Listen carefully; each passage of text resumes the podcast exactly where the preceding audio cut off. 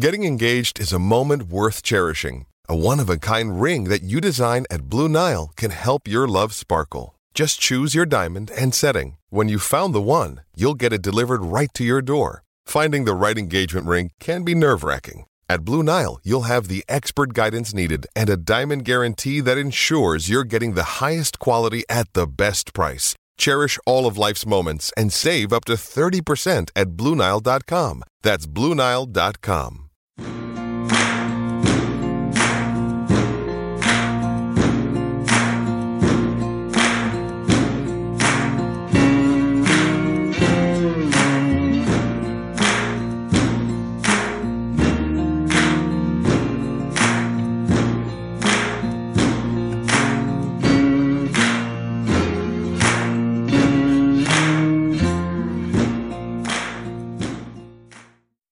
Welcome, welcome, welcome to the Hokie Hangover Podcast. I am Andrew Alex from ESPN Blacksburg. I am joined today by one of the usual suspects, all the way in the 757. We have none other than Ricky LaBlue. Ricky, how are you, buddy?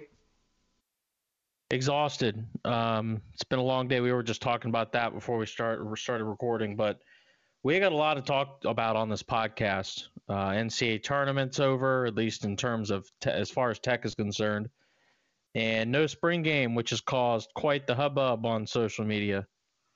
Oh yeah, no, the people are uh, certainly the people not, are mad. they are not pleased.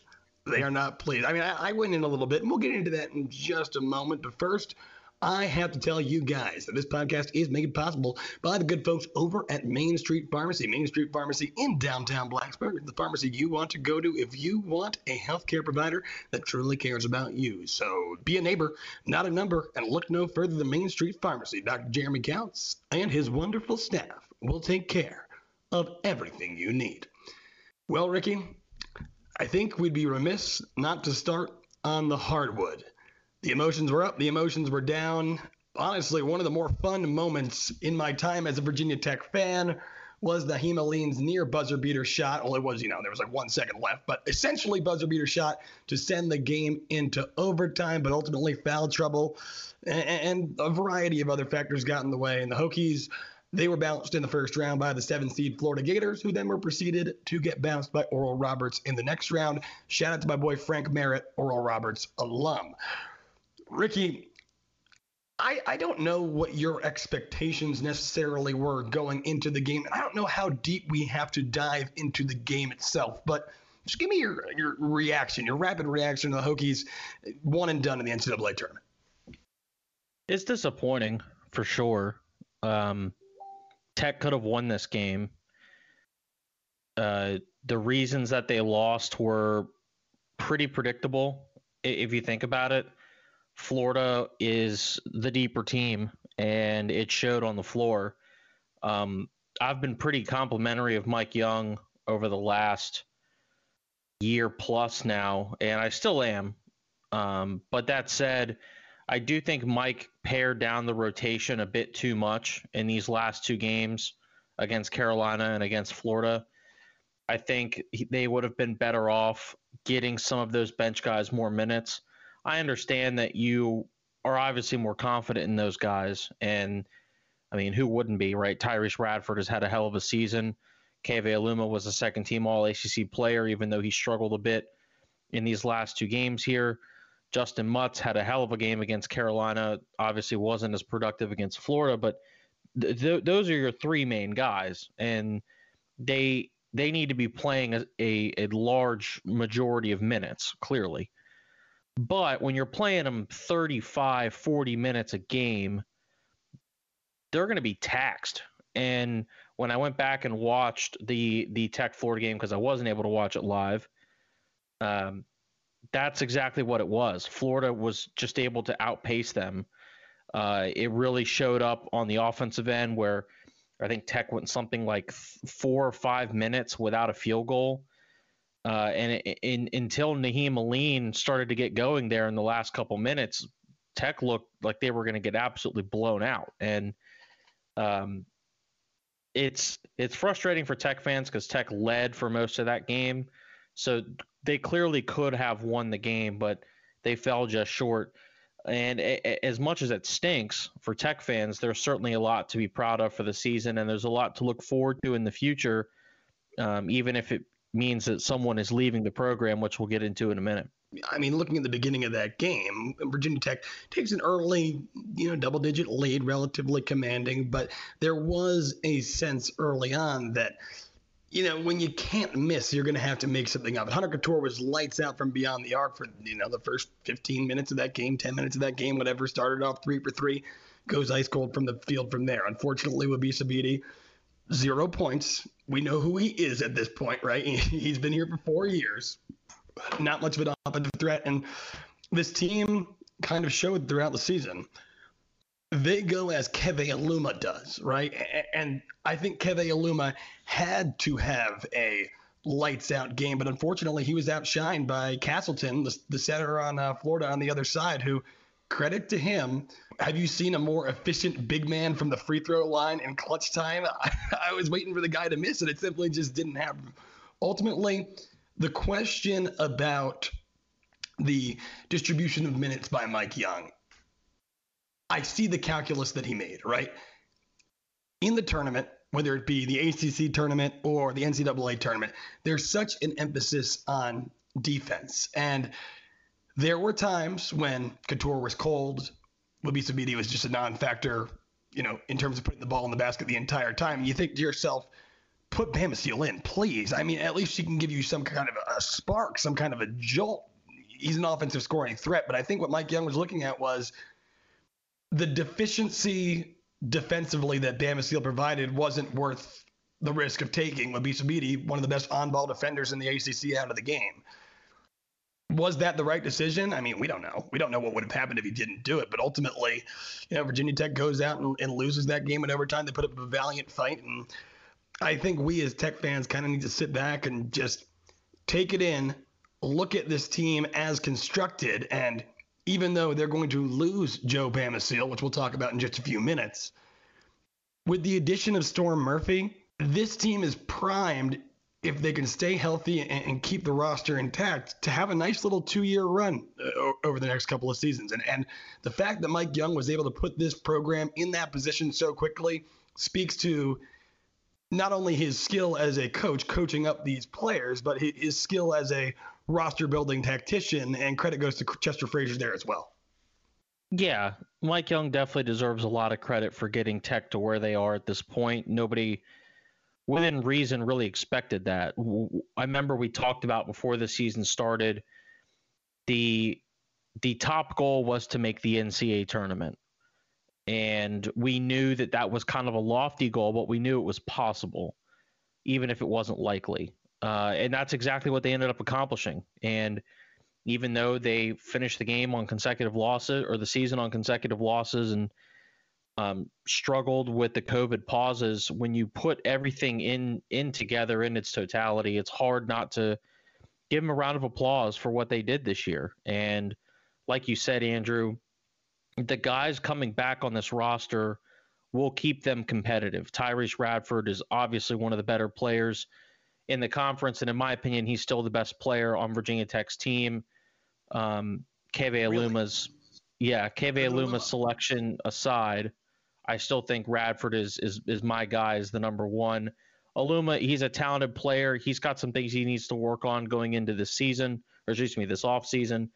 Uh, Justyn Mutts, I really love the energy that he brings as a scoring big, uh, someone who has that dog in him, and you need someone on your team that has that in him. Um, my my hope is that Storm Murphy's arrival will allow Hunter Cattoor to play less on ball. Uh, I don't think that that's his strong suit. I think he's much better without the ball in his hands. So is and, Storm Murphy's a true one, right?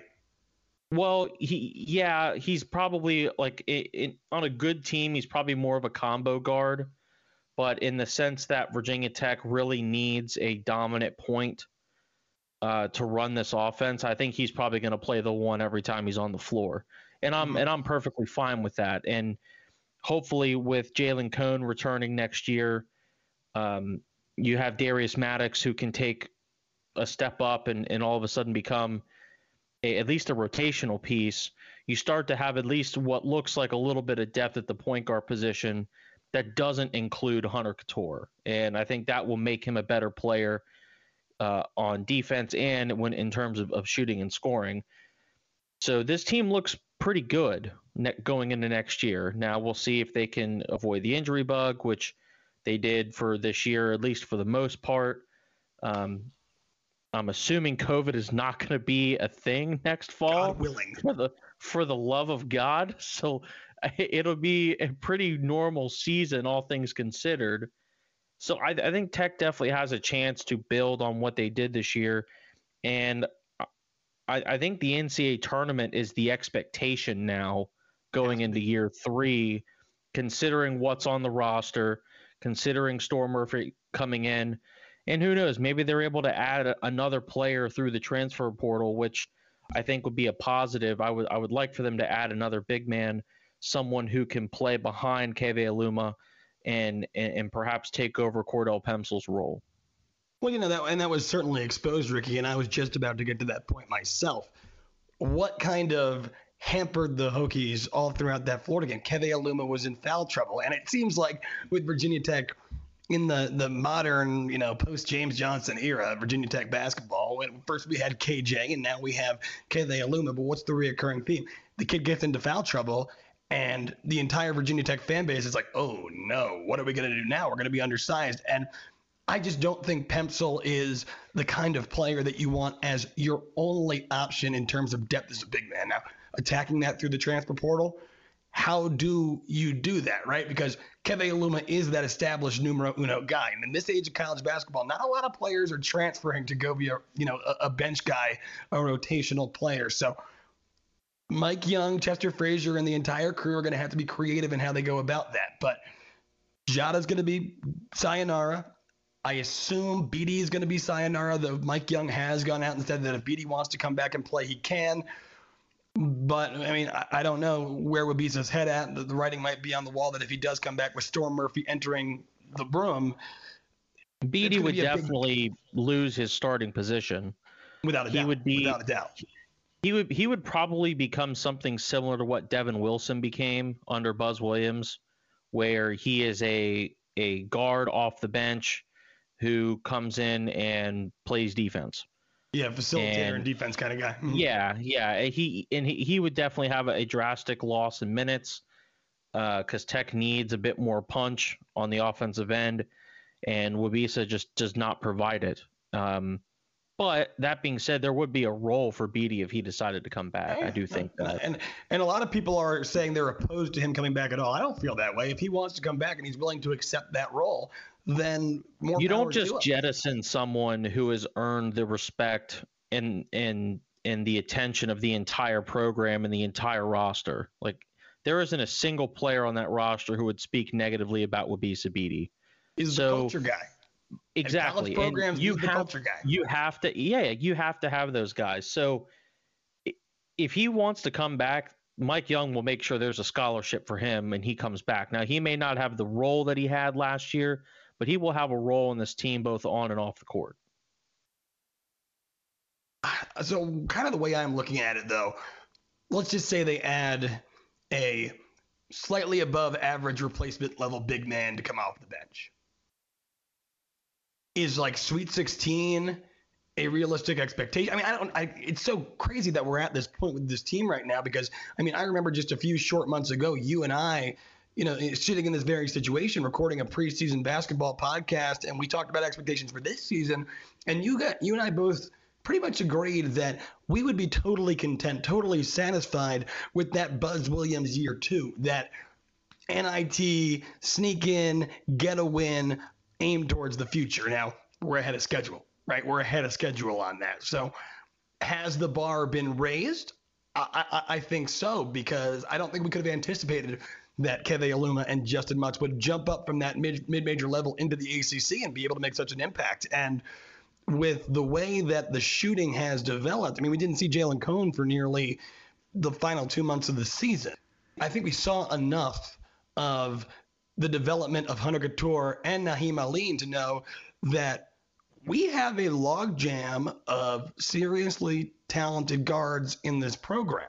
Yeah, and that's exactly why Joe Bamisile is leaving. But I don't I don't think the expectation needs to be Sweet 16. I think that's a bit too much. I anytime you expect a program to get to the Sweet 16, they're like a dark horse national title contender, right? Yeah. And I, I, I wouldn't put Tech in that category. I think a fair expectation is you need to make the NCAA tournament um, at minimum, and the secondary expectation would be to get out of the first round. If they can do that, if if they go out there next year and they make the NCAA tournament, they win their first round matchup, they lose their second round matchup, that's fine. I don't think you'll find a Tech fan that'll be upset about that at all in terms of the grand scheme of things. Now, if they go out there and make the Sweet 16, then then awesome, terrific, right? But I don't think that's a fair ex that's a fair standard for them for, to expect out of the program, given the talent on the roster. Um, we have to keep in mind that this is not you know one of the elite programs in the country still, and that's okay. Um, considering where Tech basketball has come from, you enjoy the journey, right? Enjoy the process and gradual improvement, gradual steps of growth that's what you really, really want to see in a program like this, where you're not just developing players, but you're building a brand that you can then take on the recruiting trail. And I think that's what Mike Young is doing. And you really start to grow that brand if you can go to recruits and say, hey, look, I've made the NCAA tournament two years in a row, and we won a game in our second year. Things are looking up. That's the kind of message that you want to be able to send. I mean, I think that all Virginia Tech basketball can strive for, right? I mean, we're not Duke, we're not North Carolina. Nope. But yep. you look at the job that Tony Bennett's done at Virginia, that Leonard Hamilton's done at Florida State, and they've taken a team that was in and out of the NCAA tournament at the time they took over the program. And maybe they, they're bigger schools with more money and a little bit more clout on the basketball court. But that being said, you want to be a perennial ACC contender you want to be a perennial tournament team. You want to have enough sustained success that the success, success is easier to sustain in the long run. And, and you really can build a true basketball culture. When Mike Young came in, there was certainly certainly uncertainty, I guess, I guess you would say, that he was yeah. able to continue what Buzz Williams did. Because with Buzz Williams, it was it never felt like it was about Virginia Tech basketball. It was, as it was branded on social media, Team Coach Buzz. And we just happened to be the university that he landed on to do Buzz Williams things and make the kids do yoga and rebuild a program and make the NCAA tournament, go to the Sweet 16, and then sayonara, I'm out of here. Were we okay with that? At the time, I mean, I, I think that everyone appreciated what Buzz did, but again, there were questions surrounding Mike Young, especially because he wasn't the high profile coach that Buzz Williams was. But now, I mean, the NCAA tournament was canceled last year. So technically, Virginia Tech's made four NCAA tournaments in a row, a fifth. I, I, mean, it's true. If the Virginia yep, fans I mean, they were not wrong. champions all year, I claim that. But uh, you, you just got to build towards sustainability in the long run and, and that's where I'm at. And I think with the talent on the roster, you can do that. I think when I said Sweet 16, may, maybe I misspoke because, like you said, you, you can ask the fans of Illinois or Ohio State how hard it is to make the Sweet 16 in the, coming out of that field of 64. Anything can happen in the NCAA tournament. What I'd like to see, and then we can reass- we can reassess when we actually get to the tournament what expectations would be. A top six or seven seed. I'd like to see that improvement. I'd like to see things kind of end where they were, where the trajectory was heading. You, you know, around early January after that UVA win, where you could look at a bracketology and they'd say, "Oh, Virginia Tech a four seed, a five seed, maybe, a six seed." I would love that. I would, I would love that. And then from there, you let the tournament play itself out. But I do think the talent is there. I absolutely think the talent is there. And I, I don't know what Duke has coming in. I, I, I, think Virginia will be able to build off what they've done. I highly doubt Georgia Tech will be the team that they were this year, given who they're losing uh, in Alvarado. I don't know if he's going to choose to come back. Actually, you never know who's going to come back and who's not at this point, given the free year of eligibility. Especially this year, given that it's the, the year doesn't count. So yeah, yeah, you could have all but, sorts of guys coming back that you wouldn't normally expect. Yeah, I mean, but you know, but Carolina, you know, Bacot's out there. They're having turnover there, a lot of attrition. So I, I think that Virginia Tech is absolutely in a position to compete at or above the level that they did in this conference next year. And with Storm Murphy coming in, if he can jump into that starting role and be a player who transitions from that mid-major level to the ACC level in the same way that Justyn Mutts and Keve Aluma did. I'm not going to say the sky's the limit, but the ceiling's pretty high. Yeah, and for all those Tech fans that are still bitter about Buzz, um, I'll scratch your itch for you. Texas A&M went eight and ten this year, and they lost in the first round of the SEC tournament. So yes, in, ca- in case you're still in case you're still a little heated about it, you you can take some solace in that. And I know plenty of people are. But hey, I want to talk about Joe Bamisile real quick. He obviously announces that he is going to transfer. What's your take on that, Ricky? I mean, a lot of people, and I think you're in the boat, said, why not give him more minutes down the stretch? Why not show him that there is playing time for him, that he can mold into that role? Because now he's gone. And playing time, he had nothing but good things to say about the program, but he clearly cited playing time as the reason he's out of here. Yeah. Um, first of all, I don't blame him at all. I don't blame any kid who is taking advantage of the rights afforded to him and through the NCAA to better their careers. And for Joe, it was clear that he had been frozen out of the rotation, um, which I kind of t- addressed already. But I, I, think that that was the bad a bad decision. But I think the bigger thing that, that that's more frustrating with this, and it's not this the frustration isn't directed towards Joe, um, who we've been fortunate enough to have on the pod. And uh, by all accounts, he's an outstanding young man. I think he handled his departure from Virginia Tech with the utmost class and respect. And I think there is close to zero animosity between Joe and Mike Young and leadership of the program. The thing that's more frustrating with this, and this is just kind of indicative of college athletics in general right now, um, for these high level recruits, these high level prospects, the pressure to assimilate them into the program and get them going in year one is astronomically high. There is no room now for players to maybe be highly touted recruits, guys that are, there's no room for them to develop now because they can just leave. And I think it takes away a lot of potentially great stories for a fan base to really get themselves attached to.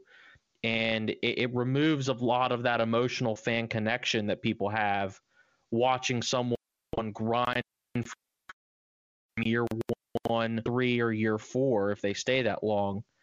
Um, you don't you're not going to get that as much now. Now Tech obviously still has Darius Maddox, and we'll see if for some reason Darius were to leave. I don't think that that's in the cards, but it certainly could happen. Who knows? Um, like Joe, who was I think universally liked in and outside of the program, to not be able to watch his career arc go up is kind of frustrating. And again, it's not directed towards Joe. It's just the the the situation that we are in in college athletics right now. Yeah, I mean it certainly ain't what it used to be. But to the detractors, you can't be so happy that Justyn Mutts and Keve Aluma and going back to Zach Leday and Seth Allen succeeded at such a high level, and then call Joe Bamisile a traitor. It's just the nature of the game now. Play the game. If you don't, you're going to get left behind. And that, that's where we are right now in terms of college. And, and again, these players oftentimes left at the altar by coaches all the time. I mean, coaches leave programs all the time. They leave for more money, they leave for more resources, they get fired and they lose their coach. All these things happen. So players should have every right to explore their opportunities elsewhere. And for someone like Joe who um, has played all of his cards right and has been a by all accounts a terrific individual he especially deserves the chance to go start somewhere fresh and as much as it sucks that we're not going to get to see him in a Tech uniform anymore. I do still wish him the best, and and everyone should wish these guys the best, no no matter what happens. Indeed, indeed, Ricky. I want to ask you a question here because I, I, think that you, given your history reporting for this team and for these programs, might have a little more insight than me, a little more historical perspective and higher level of ability to take that 10,000 foot view of the situation. Virginia Tech women's basketball makes the tournament for the first time since 2006, get a tournament win, beating Marquette in the first round before ultimately losing to defending champion Baylor uh, in the second round. I mean, they lost pretty handily, but that's kind of the nature of women's basketball. The high seeds are a lot better yeah. than those middle seeds. So, looking at the job that Kenny Brooks has done, how much did that take, and where is this program at right now compared to where expectations were for Kenny when he took over that job as the head man for Virginia Tech women's basketball? It's a good question. I think people expected Kenny to get to the tournament a bit faster and I think that that's probably a fair expectation given what he did at James Madison. Um, Kenny didn't inherit an entirely. He didn't inherit a bad roster. He inherited an okay one. Um, but he did make the best of that roster, I think, in, in terms of Vanessa Panousis, Sammy Hill, Regan Magarity. He really unlocked all three of those players and allowed them to become three of the better players in modern Tech women's basketball history. And they all will hold a, a, special place for people that follow the program closely, which there's a pretty dedicated group of donors and fans that follow this program.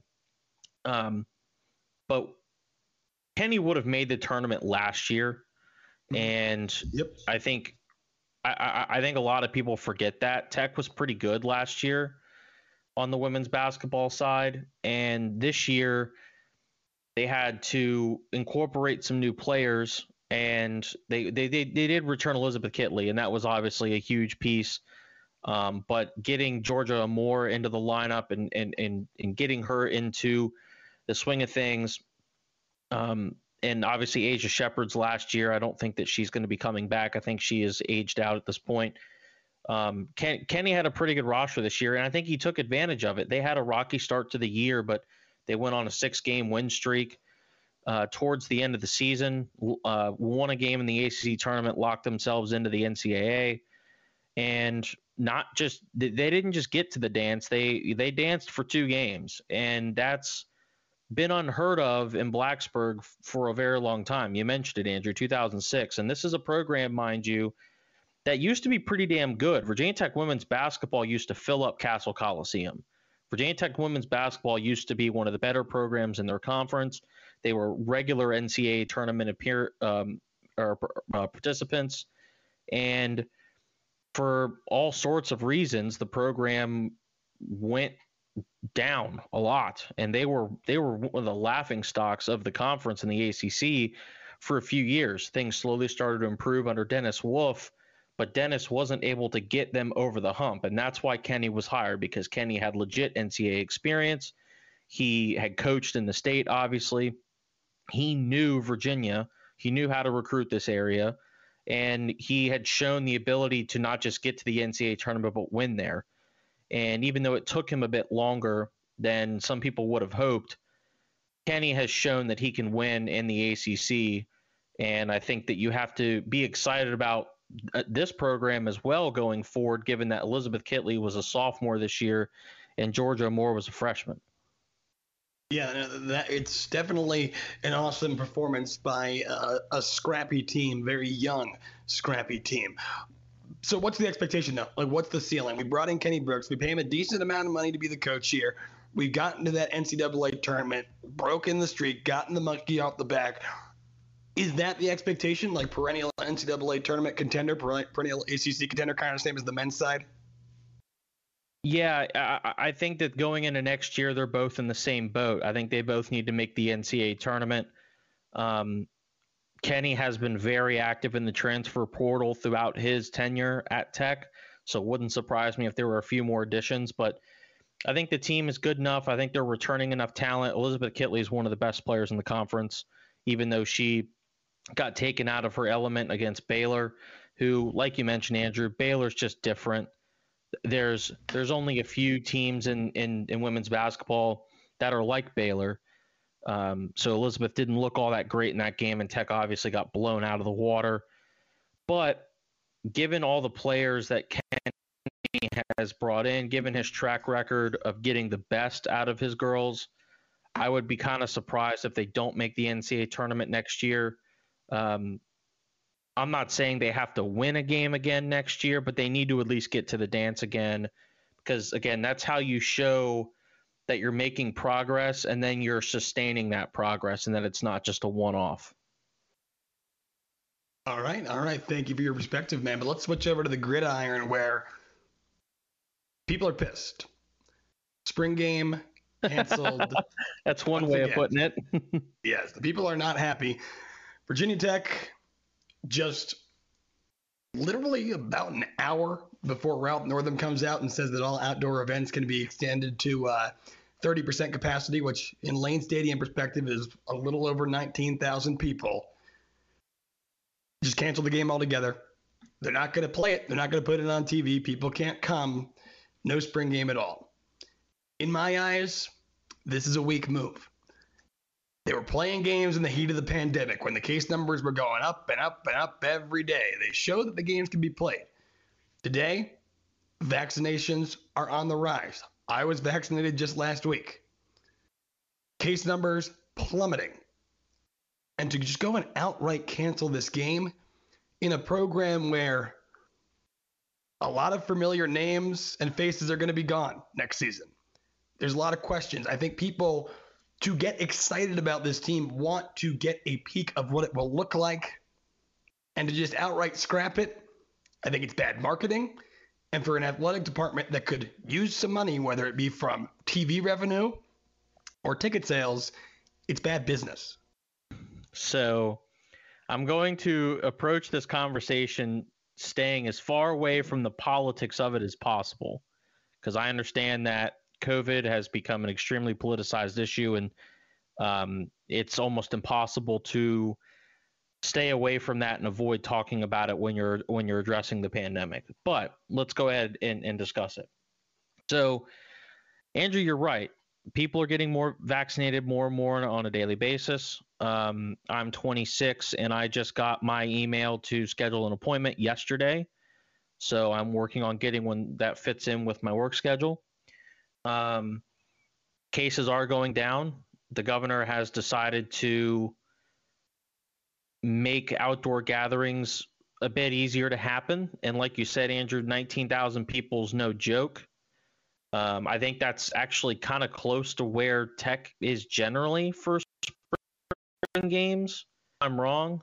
Um, Not selling because I, I know that they usually, uh, yeah, I, I know that they usually keep everyone in the lower bowl, but anyway, the spring game is a glorified scrimmage. That's exactly what it is. And guess what? Nobody cares. The, the whole point of spring game is not that it, it that you get the most out of it on the practice field. The idea of a spring game has always been you, you you sell concessions, you get people excited about the program, you get people coming to the town, you build on people's want and need for football to come back. You build on that and drive into the summer with something that's fun for the fan base. And I wasn't really surprised that Tech didn't televise the game because they've never televised the game under Justin Fuente.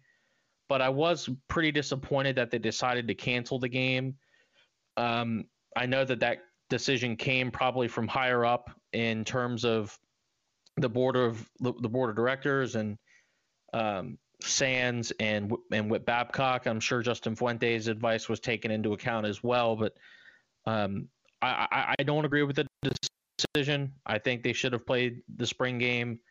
I think they should have allowed um, a, a season ticket holders maybe only to come so that way you can limit it a little bit because obviously you can't just invite everyone to show up and next thing you know for a spring game like this you very well may have 45,000 people standing outside Lane Stadium wanting to get in right? Because people, people want to get back.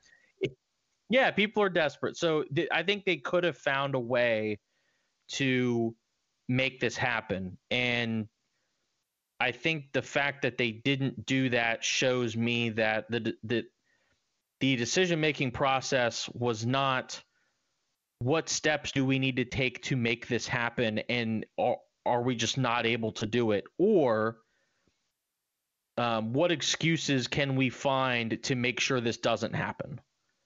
And personally that's how this felt to me. I very well could be wrong but i think tech was using all of the the logistical issues that would come with it as a reason to say, well, we really don't want to have this anyway. There are a lot of pro- a lot of hoops we would have to jump through in order to execute this. So we're better off just not having it. That's how it felt to me.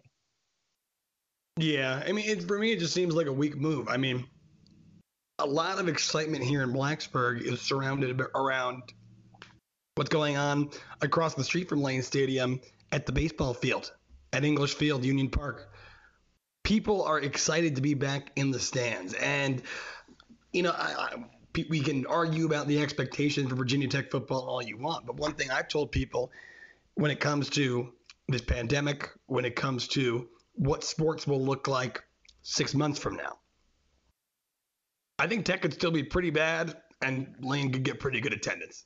I think people just want to. Yeah, like there's no reason there's no reason that Lane isn't 95 plus percent full next year.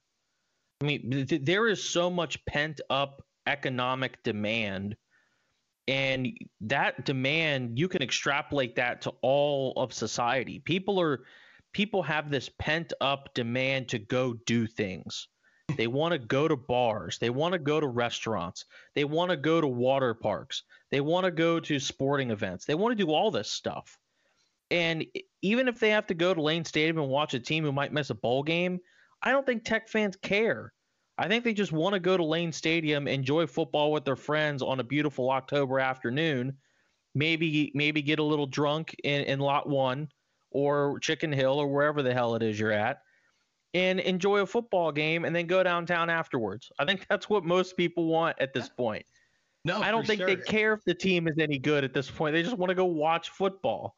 And yeah, I man. think there is a there was a pathway for Virginia Tech to do this that would have worked. Number one, I think they would have executed it successfully.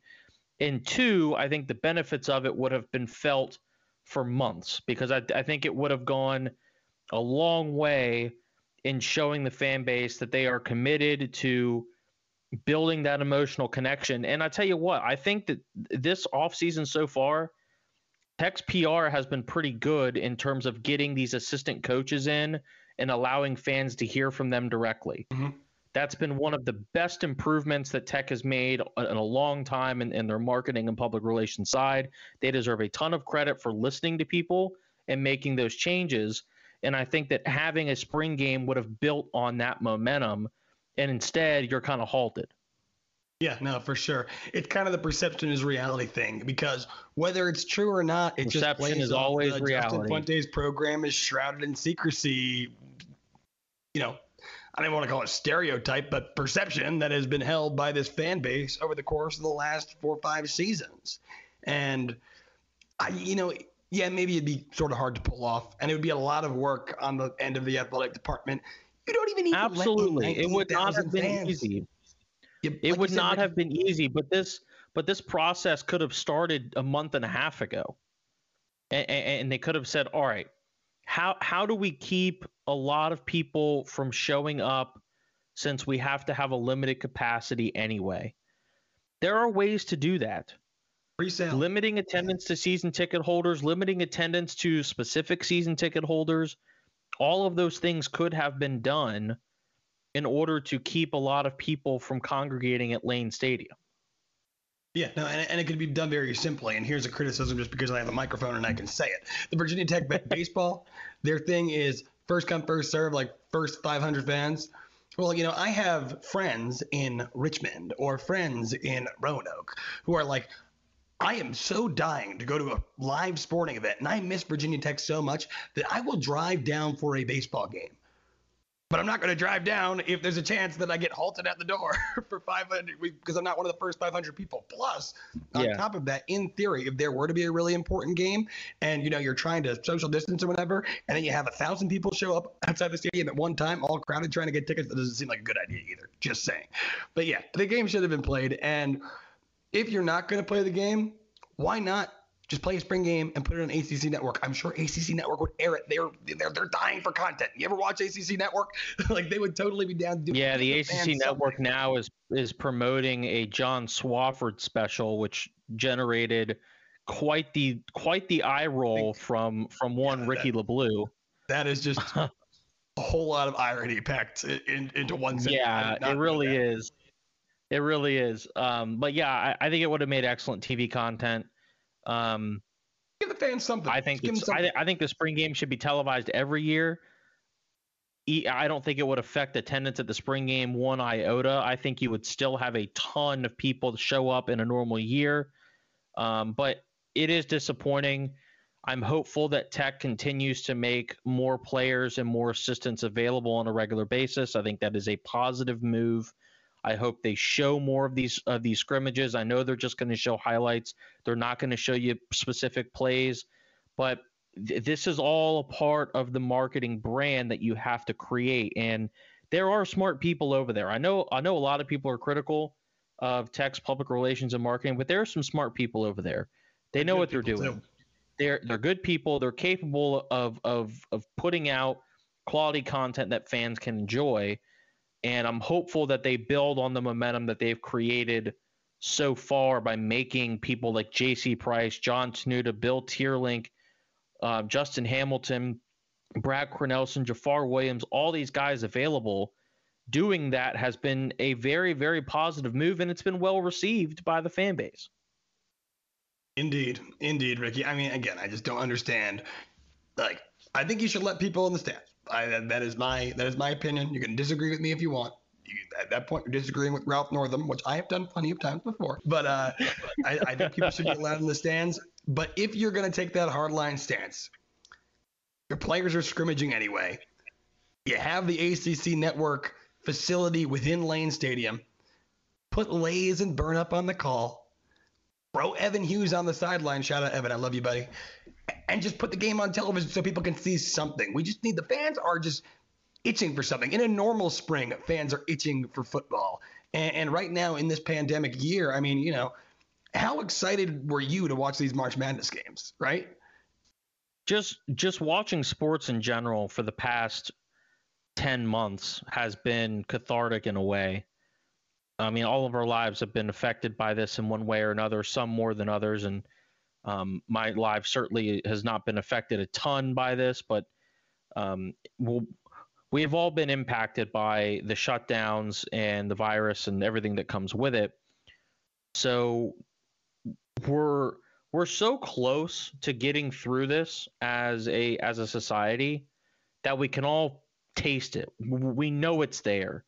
We know the end is coming and we're all ready to get there. And there is reason to, you know, not entirely just jump full throttle there now, but I think it's I think there there are a lot of people being overly cautious at this point. And I understand that you, you know, better safe than sorry, and that's usually a pretty good phrase. My mom says it all the time. But in this kind of situation, I think we are getting to the point where we can start to let up on some things and people can start to experience life as it was before all this happened.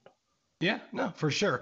I mean, I, am just a data driven guy. And I, I, say, look at the data, look at what we've learned. Ricky, I mean, think about it. Just a year ago, little, I think it was a year ago yesterday or something, because I was looking at my uh, my Snapchat memories and I, I had posted it on Snapchat. The Snapchat was it was Zoom with you and Mike, and it was things you can do while social distancing, keep up with your podcast. And I remember that podcast was, oh my God, here's coronavirus. And we knew nothing about it. We thought this could be a disease that kills 10% of the population for all we knew with the data that we had at the time. And thank the Lord, that is not the that was not the situation. It's still a terrible thing. It, it, it is a human tragedy that this virus has, you know, struck society and struck the human race. And we'd all be much better off without it. There's no doubt about it. I don't want to minimize it in any way. But with vaccinations on the rise, with what we've learned about transmission, that you can do outdoor things, and you know, make everyone wear masks. I'm not against that. Make everyone wear masks. Wear, a mask. I mean, I don't care if that's what it takes to get people in there. I just think and me and my friends always use this metaphor here in Blacksburg. They pack 100 people into the little farmers market here in Blacksburg. You can distance people so much more in Lane Stadium. Lane Stadium is huge. You can do thousands of people. And if you don't want to do all 20,000, if you don't want to do all 30% to make it easier for yourself, go ahead and do that. But give, especially the season ticket holders and the diehards that support this program, they're itching for it. There's nothing, I mean, there's nothing personally as a massive, you know, supporter of the program, a person who's basically professional life revolves around the program. There's nothing I want to do more than be back in that stadium to be around the people I love. And I think it's doable at this point. And in my opinion, it's a shame that not only can we not do that, but there's no consolation prize either. Yeah. And we'll have to see how the rest of the spring goes. And I'm sure there's going to be a lot for us to talk about, but not having spring game to look forward to for the second straight year definitely sucks. Yeah, for sure. For sure. But uh you know, while we're on the topic of COVID, I just got to give a shout out to our boy Jeremy Counts over at Main Street Pharmacy. Never seen the guy work harder. My the entire time I've known him, he is day and night working his butt off to vaccinate people at the pharmacy. He, he's doing an excellent job, and in a period of time over the past 365 plus days where we have been honoring healthcare workers, got to give respect to our boy Jeremy Counts, not just because he pays us and not just because he's my friend, but truly because you know it, it's a grind, and you you kind of have to put others above yourself in that situation. He's absolutely doing that. So shout out to our boy Jeremy. Definitely, and for all those people that um are struggling with this, whether it be physically or mentally, hang in there. We're almost done with it. We're going to keep creating content for you here on the pod that, you know, hopefully is an hour or so, 45 minutes to an hour of a, you know, a bit of a break from all the rest of the world. And mm-hmm. um, I'll make you laugh by saying stupid stuff. Andrew will get in his radio voice and sound like a pro. And Mike will come on whenever the hell he gets back on the pod and be an absolute total degen, and everything will be great. I can't I can't hate on Mike for not being here because I just straight up skipped last week. So uh, one day one day we'll put that story out. I, know, I mean, been... it's not like a, it's not like a crazy story, but it's a funny story. Yeah, yeah, no kidding. All right, Ricky, got anything to add before we uh, wrap this bad boy up? Rate, review, subscribe. Go listen to Andrew on ESPN Blacksburg. Um, I've been writing a lot of stuff for our old pal Dave at Dulles District. Um, he's generating quite a following over there. It's kind of fun. Uh, Dave on. writes all sorts of fun stuff about his dog, about sports, about food. Of course, he's Italian, so of course he's big into food. Um, go follow Mike's stuff wherever the hell it is he's writing these days. I feel like Mike's writing for like six different outlets. Um, but yeah, rate, review, subscribe. Let us know what you think. Tweet at us. Let you know what you think of the pod. And um, if you're able to and you feel comfortable with it, go get vaccinated. Yep, no, for, certainly. I got vaccinated. Ricky's about to get vaccinated. If that's what you're into, I highly recommend it. Light at the end of the tunnel, that'll speed it up. Uh, yeah, but shout out to Main Street Pharmacy, Dr. Jeremy Counts, our boy. Uh, otherwise, yep. Mike will be back. Sunsaturday.com, 17 fucking podcasts. I don't know how the man sleeps at night. I really don't dude dude is everywhere man he is he he is he is so many places and it's getting kind of hard to keep track so i just kind of stopped i'm like all right he's he's writing at tons of places go follow him on twitter he even changed his twitter handle now so i can't just say mike mcdaniel bt now it's mike mcdaniel sos you're welcome mike like, geez. Mike McDaniel SOS. As Paul says every time he comes on the radio, Mike, are you in trouble? Do you need us to come help you? I have called the Coast Guard. he should have thought about that before he did it.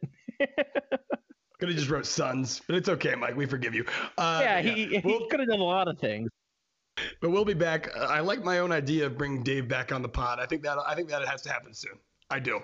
Uh, but we'll oh, it will. It will for sure. I know. I know. Dave's very opinionated. Oh yeah, no, I, I would love to hear from him. I absolutely love to hear it from him. So uh, yeah, me and Ricky out for the day. We'll be back probably next week, realistically speaking, and uh, we'll have a lot to talk about. There's always a lot to talk about. You guys on the, the Twitter world keep us uh, on our toes. I'll tell you that much. but until then, everyone stay safe. Again, light at the end of the tunnel. Go Hokies, my friends.